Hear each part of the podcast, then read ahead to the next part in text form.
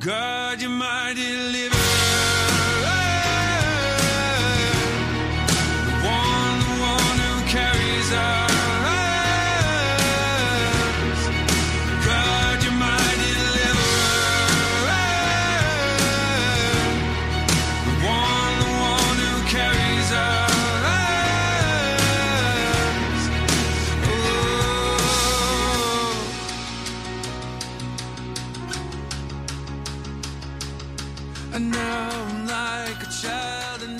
Like to start with a story that some of you may have heard me tell before. Some time ago, I was asked to visit a lady in the Chilliwack Hospital dying of cancer. Her husband, a business associate of my cousin's, had asked me to come. I drove out there to Chilliwack um, praying. From the stories I'd heard about her, I wasn't sure what kind of reception I would have. And I wondered if I could, how I would handle it if she was angry and uh, antagonistic. After some chit chat, I asked if it would be okay to read some scriptures. And you know what? She gave me permission. It was the first answer to prayer.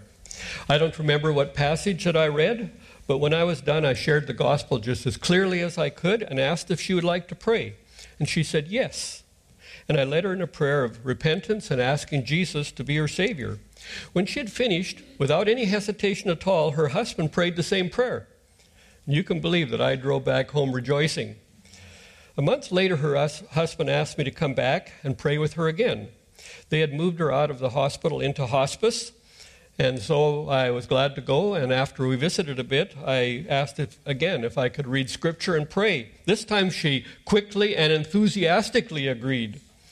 Afterward, over lunch, her husband thanked me for what he claimed was a miracle, and he shared the rest of the story. His wife was one of 10 children raised in the prairies of Saskatchewan. Her parents were, quote, very religious, very strict, very harsh. He told me that one by one, each kid walked away as soon as they could, and none of them ever darkened the door of a church again. He went on to say that not one of the ten, including his wife, would even allow anyone to talk about the Bible or Jesus in their presence. They were that bitter. So, what went so wrong? I don't know the specific details except the very religious, very strict, very harsh. Kind of code words for hypocritical. You know, hypocrisy is ugly, and it drove Velma and her siblings away from the Lord. In Velma's case, God was gracious to draw her into relationship with Jesus late in her life through, uh, through a long bout with cancer, because it was a long one, and no doubt through the loving connection that uh, my cousin and his wife had with her. But sadly, her life was lived apart from God and all the blessings and benefits that He could have given her. Somehow, the Christians in her early life had lost all touch with the beauty and wonder of the gospel and the beauty and wonder of grace and she never saw it in anyone's life.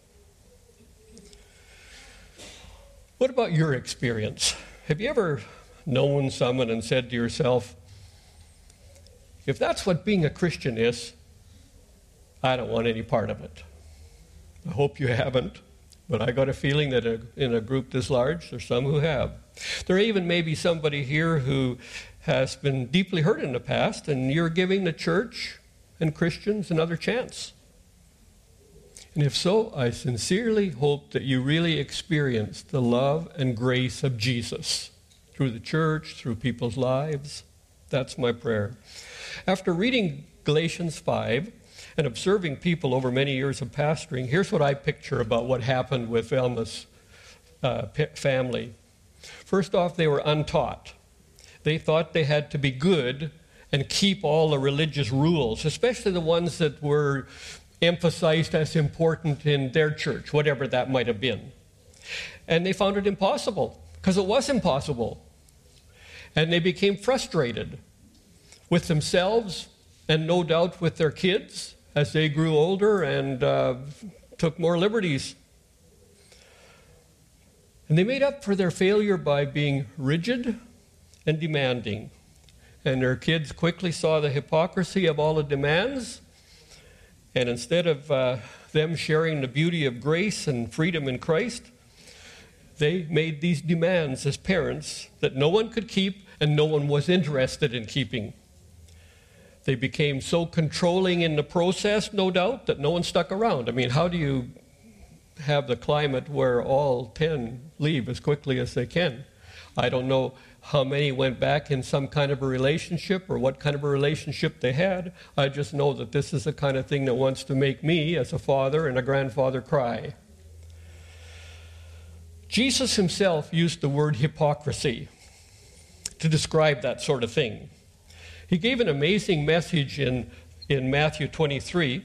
He actually called the, the spiritual leaders hypocrites to their faces six times in one speech. And then he, and he told them why. And here's one of the examples. Verse 25. Now, if I stand there, I probably should move over and then you can watch because I've got a, quite a number of ones for you to, to follow with. Now, are you all clear? Have got a clear sight? Okay. What sorrow awaits you? Or in the old translations, woe unto you, teachers of religious law, and you Pharisees, hypocrites.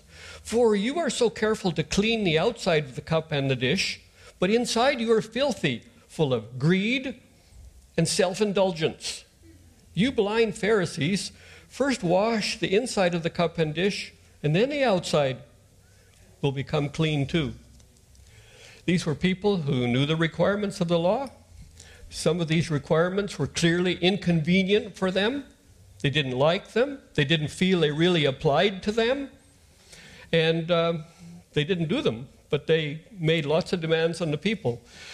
A dictionary definition of hypocrisy, this is a called a simple dictionary definition.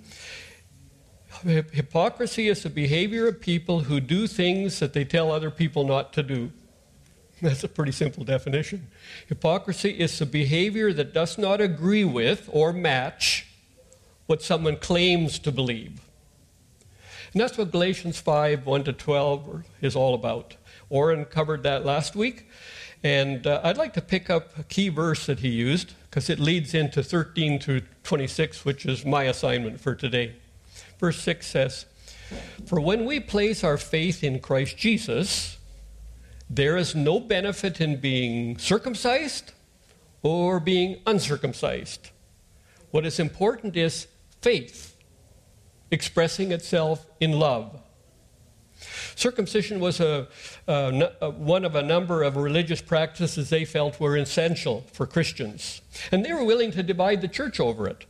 But like the leaders of Jesus' day, they weren't consistent. And he said, what is really important, what's at the heart of it all, is faith. And that's faith in Jesus, personal faith in Jesus, not works. What is important is faith expressing itself in love love for God, love for others, certainly. Because we think of the two most important commandments that Jesus said were the most important love the Lord your God with all your heart, soul, mind, and strength. And then he said the second one is like it love your neighbor as yourself. These two commands are exact opposite of hypocrisy. In fact, the, the opposite of hypocrisy is integrity. And integrity is as beautiful and attractive as hypocrisy is ugly. So, Steve, Pastor Steve started this series in Galatians earlier this year, and he called it Freedom in Christ. So, that's kind of the overall theme. And we have been hearing about how good the good news of the gospel is. So, let's look at Galatians 5 13 to 26 and see what that contributes to the good news of the gospel. One day I asked a friend, I said, What is the good news that's given in your Bible?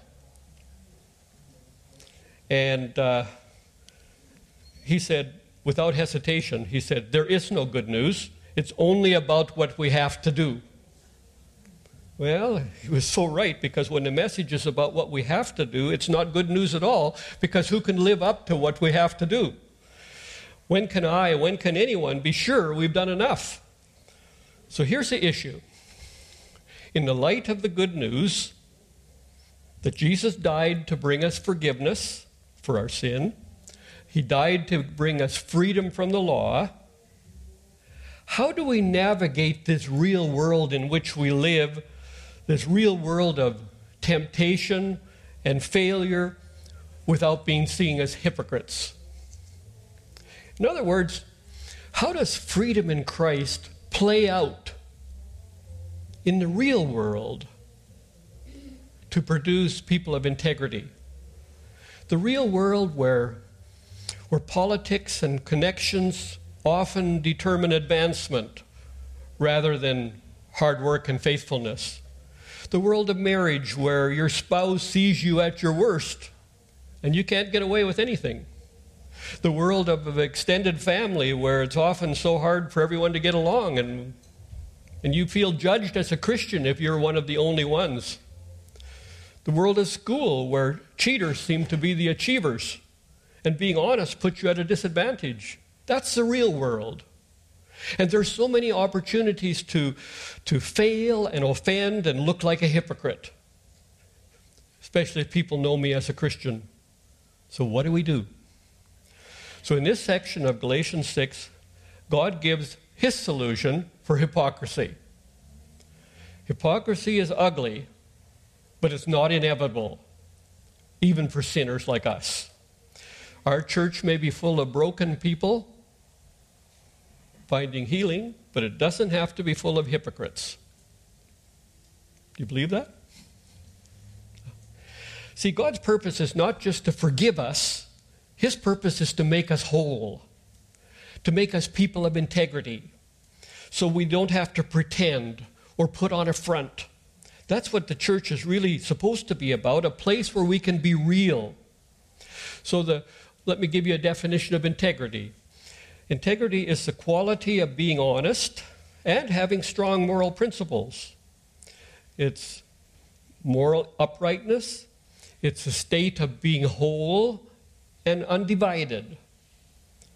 So, what's the solution for hypocrisy? Which is what I hope I've been leading you to, and I hope you've been tracking along with me.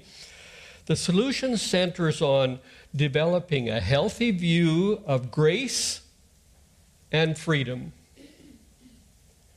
That's it. We need to be developing a healthy understanding of grace and freedom. That's something that Velma's parents and the people of her church apparently did not have. Grace, just to talk about this a minute, grace tells me that I can be forgiven, that Christ forgives me. And when He forgives me, I am really forgiven. I don't have to carry my past like a burden. And freedom tells me that I'm not under the law. I don't have to keep a set of rules for God to accept me. Rules don't cut it. Now, there are two key words to this it's developing and healthy. Developing because it's a process, healthy because hypocrisy is dysfunctional and sick and needs to be healed. Now, stop and think about this a minute. Salvation is immediate. When I am forgiven by Jesus, I am forgiven. It's not a long process it's immediate. But moving ahead to become whole or healthy is a process. When churches and people have this healthy view of grace and a healthy understanding of freedom, hypocrisy isn't a problem. It just simply isn't. And I hope as we continue on, you'll see, uh, understand how that works. See, there's a special attraction in the people who demonstrate what it's like to live, uh, to live successfully in a loving, caring group. Let's see what God says about it, how God fleshes this out. Verse 13 For you have been called to live in freedom, my brothers and sisters, but I stop there and give you a chance to say, Oh, I knew there was a catch to this freedom in Christ. Uh, you know, this but isn't a catch, it's part of the solution. The solution to hypocrisy is developing a healthy view of grace and a healthy view of freedom. So let's talk about freedom. What's a healthy view of freedom? Well, you know, there's no such thing as uninhibited freedom. Freedom always has logical limitations. Let's say the government of Canada passes new legislation which says something like this We, the government of Canada, recognizing that laws are restricting, do hereby abolish all the laws on our books. You, the people of Canada, as of this day, July 10th, 2016, are hereby released to live in total freedom. Enjoy your freedom and take care of each other. Would that work? Sure sounds good. I'd love if it did. So, someone walking down your street, you left your garage door open, and they look in and see these wonderful tools that they just love to have. They look, and you, the owner, aren't there to protect your property. They look around back and forth and grab it because there's no law against stealing. You have to protect it yourself. Someone else takes a shine to your beautiful daughter as she walks to school, and he begins stalking her and assaults her. You her father or mother or brother, could be any member of the family, aren't there to protect her. There's no law against sexual harassment or sexual assault, so he takes advantage. See, of course, the result of such unlimited and uninhibited freedom is that none of us would experience freedom anymore. Freedom comes within laws that make for freedom. And we'd always live under the fear that someone stronger than me might come along and do one of these things to me or something worse. So, let's go back again. I said that developing a healthy view of grace and freedom is a process, and Galatians 5 goes into the process. For you have been called to live in freedom, my brothers and sisters, but the the first part of the you know think process again. There are limitations to christian freedom. Embrace them. Don't resist them. If i want to grow as a christ follower it's important that i see the limitations to my freedom as good and healthy and expressions of god's heart for my good. So then he goes on to give some examples of the limitations. See if you agree for you have been called to live in freedom, my brothers and sisters, but do not use your freedom to satisfy your sinful nature. Eh, older translations say to indulge yourself. Christian freedom is not freedom to indulge myself. If I indulge myself, I go back to destroying myself just like I was doing before I came to Christ. Those who use their freedom to indulge themselves, to indulge their hungers, actually end up slaves to their hungers. It doesn't matter whether it's drugs or unlimited sex or alcohol or a whole bunch of other things. When we indulge in them, we become slaves to them. Always. There's no exception to that. If I say I'm forgiven of all my sin and I'm going to heaven for sure, so I'm free to live how I want, to indulge myself in all these fun things that people around me are doing, I end up a slave to the sinful habits. What kind of a salvation is that?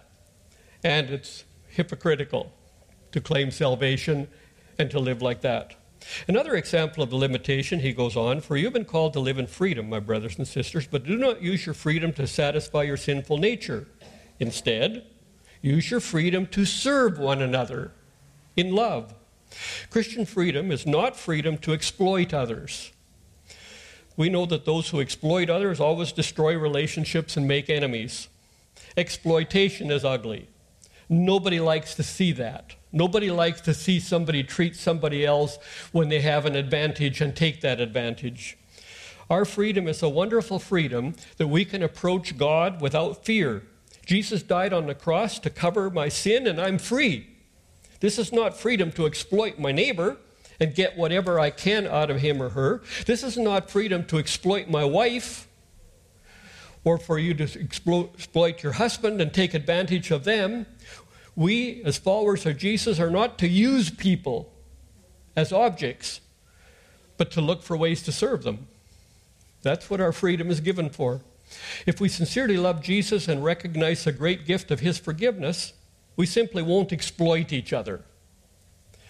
Serving in a, one, in a loving way is always admi- admirable. I think people always look up to those who generously serve each other, and they don't call them hypocrites. Another example of the limitation as he moves along and develops the process, verse 14 For the whole law can be summed up in this one command love your neighbor as yourself. Christian freedom is not freedom to ignore the needs of others, to live selfishly and ignore the needs of others. Everyone admires someone who uh, genuinely loves his neighbor, and not just the physical neighbors, but the people they meet. And, and we admire it when people do that freely and, gener- and generously. Everyone loves the story of the Good Samaritan. You know, here's somebody who stopped and help someone. They didn't have to. And the ones before them didn't do it. Love like that, and you won't be called a hypocrite, even though you're not perfect and I'm not perfect.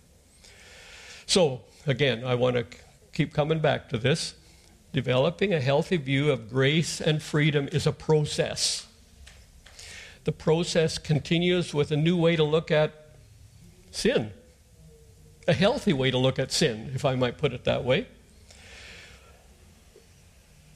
That comes when I acknowledge the wide scope of sin and how easily it's expressed.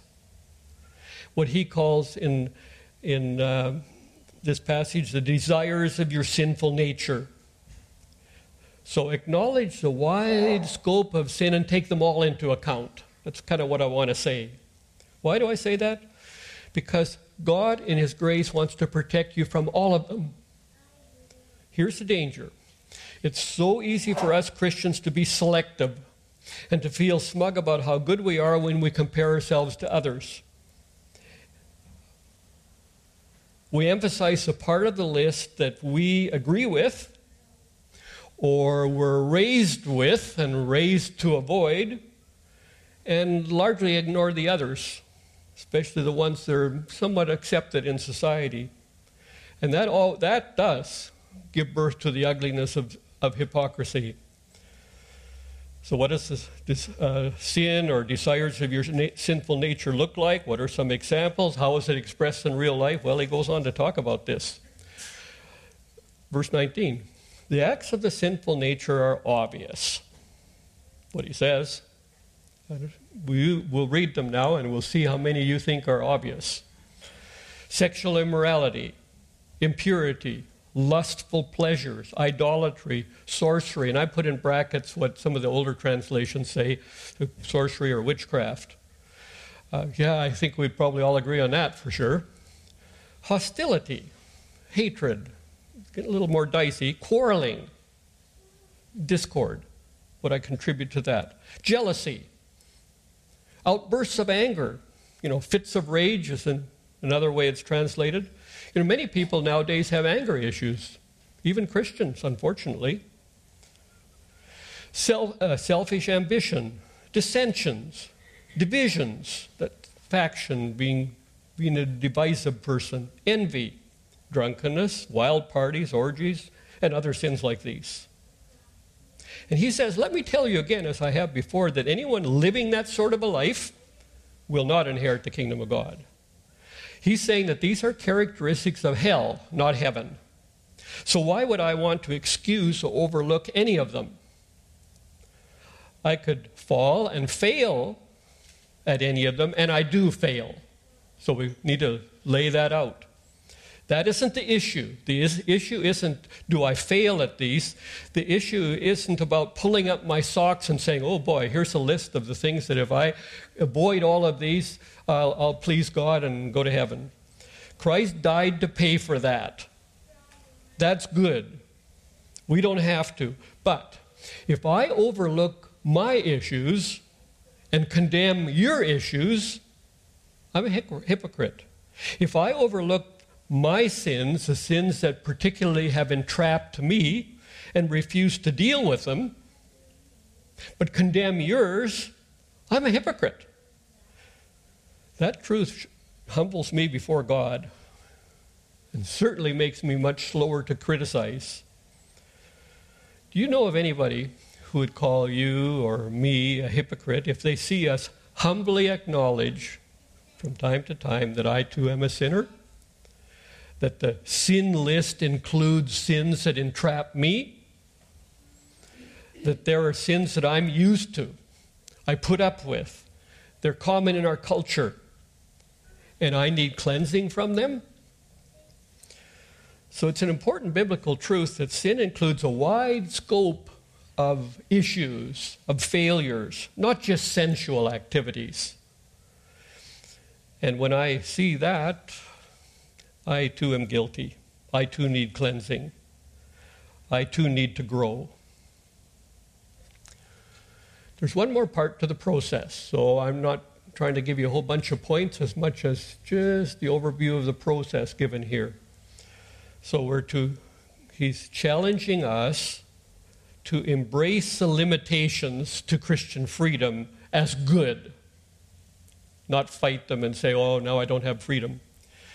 He challenges us to acknowledge that I sin too, and so not be so hard on others who sin maybe in a way that really offends me. The third one, and uh, this doesn't work without the third one. Submit to God, submit to the Holy Spirit, and cultivate the fruit that He plants in your heart. So I say, let the Holy Spirit guide your lives. Then you won't be doing what your sinful nature craves. When He's allowed to guide our lives, He produces fruit we get to cultivate that fruit or to smother it, if that's what we should choose. We're not ordered to manufacture it.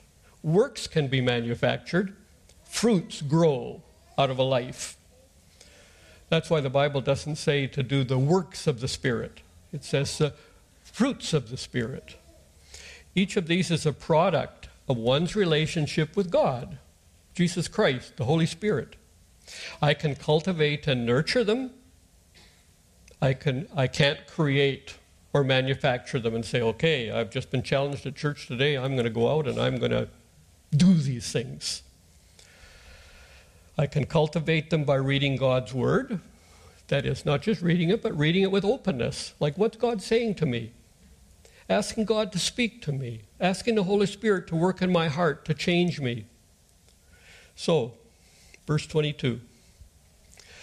But the Holy Spirit produces this kind of fruit in our lives love, joy, peace, patience, kindness, goodness, faithfulness, gentleness, and self control. Isn't that a great list? There's no law against such things, he says. I'd agree. This is what God is working to produce in your life and my life. So I suppose I'd ask it this way Have you been fighting and struggling to be good, trying hard, placing demands on yourself and on others, criticizing them for their failures? The message of Galatians is for you. It's good news.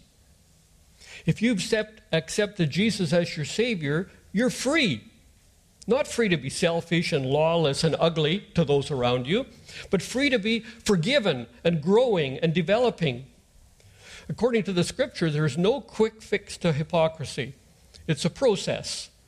Be patient with those around you, be patient with yourself. It's a process. This is not like a list of things we have to do or laws we have to keep, like my friend who, who talked about his Koran. This is humbling humbly submitting to a process. It centers on developing a healthy view of grace and of freedom. It centers on us as broken, redeemed people developing a healthy view of grace and freedom. That's the process. And it can only be walked humbly with the people in our life, with our brothers and sisters in the church, with our family members.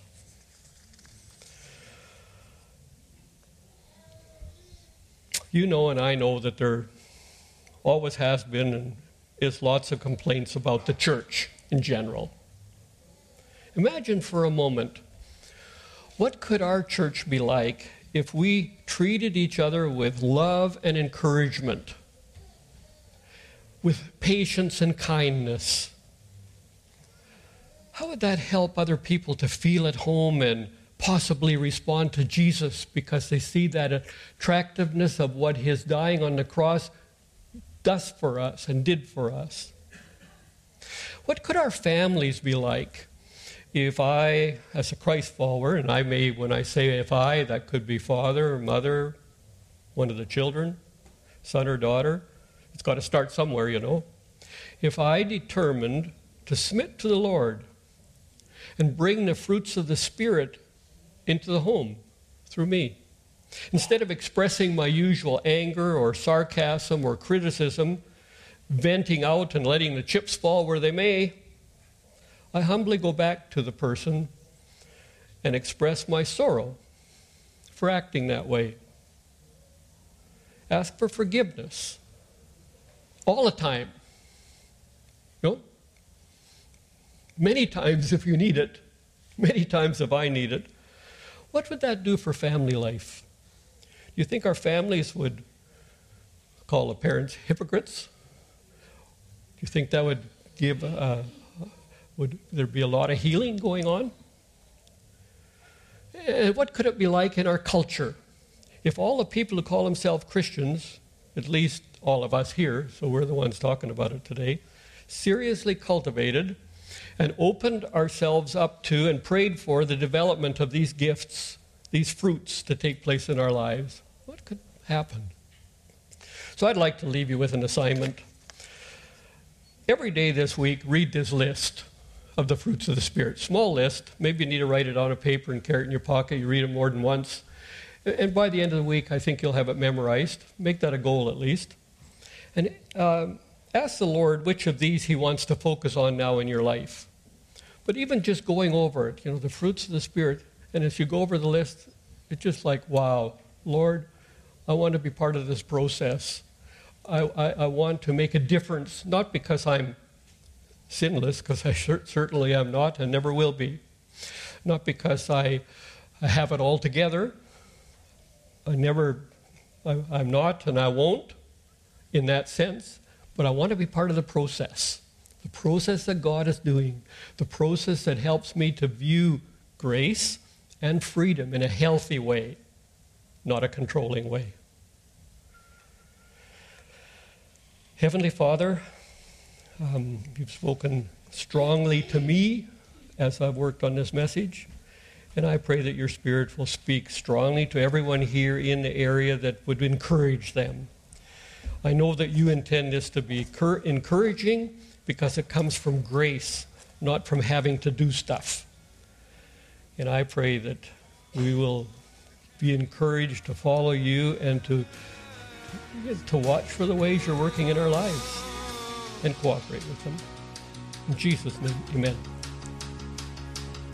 And now I'm like a child tonight who never asked to think of why we're free to love and live and die. And there's no need to justify